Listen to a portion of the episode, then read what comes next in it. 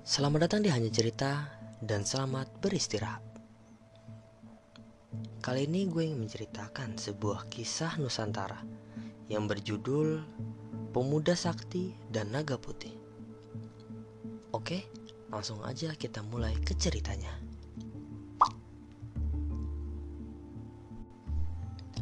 Di sebuah desa yang asri, datanglah dua orang pemuda yang saling bersahabat.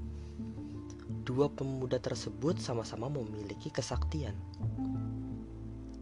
Salah seorang pemuda tersebut memakai sepotong sorban yang dikalungkan di lehernya. Mereka hijrah ke sebuah desa yang masih sangat jarang penduduknya. Mereka menempati rumah kosong untuk beristirahat. Lahan-lahan yang ada di desa tersebut masih banyak yang belum diakui oleh warga sekitar, sehingga banyak lahan yang masih kosong tak berpenghuni. Suatu hari, mereka sedang berjalan-jalan di sepanjang desa. Mereka menemukan sebuah lahan yang sangat luas, dan lahan tersebut belum dimiliki oleh siapa pun. Mereka memutuskan untuk membagi dua lahan tersebut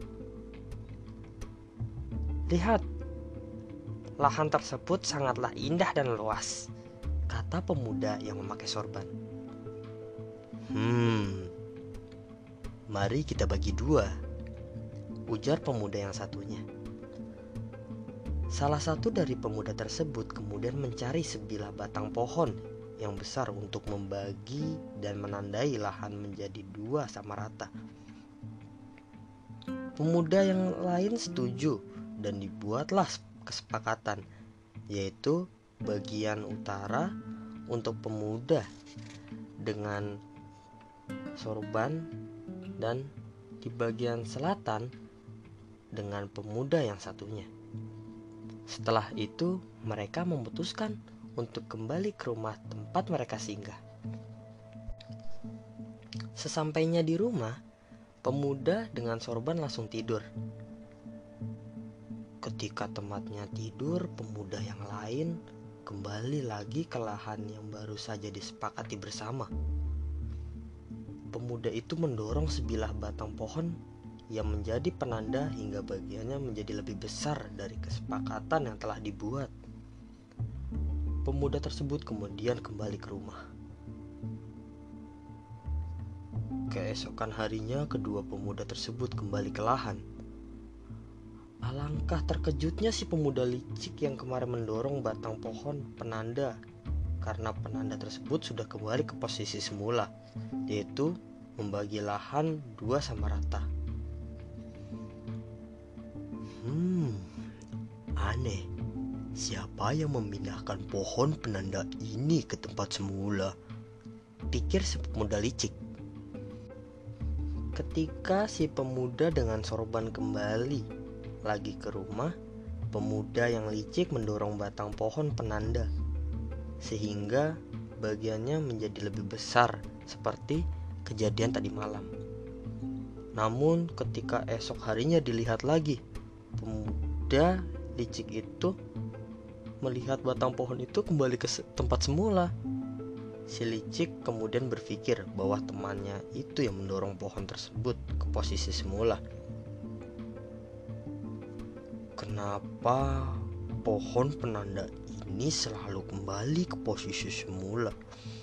Hmm, pasti dia yang memindahkannya. Rupanya dia selama ini memata-mataiku. Pikir si pemuda licik menuduh sahabatnya.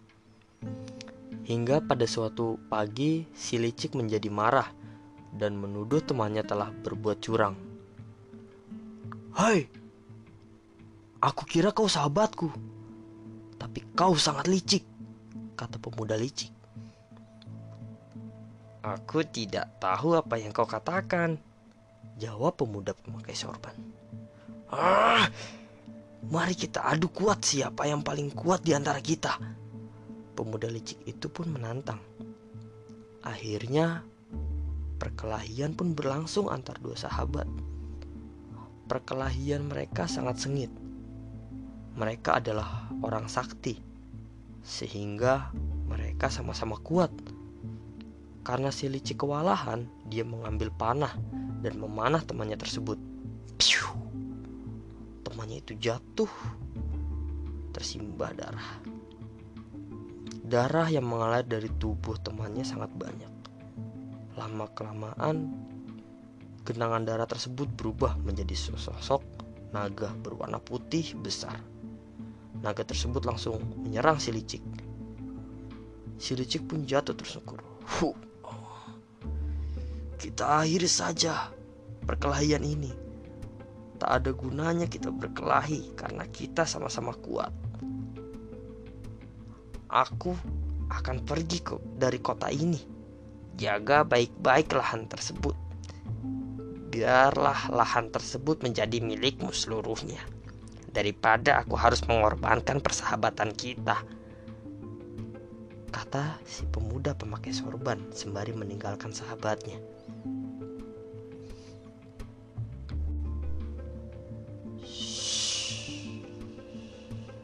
Pesan moral yang bisa kita ambil dari cerita ini pertahankan sebuah persahabatan dengan selalu bersikap adil dan jujur kepada sahabat kita.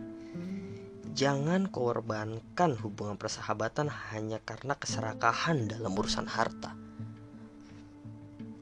Banyak yang terjadi di sekitar kita, apalagi untuk masalah harta.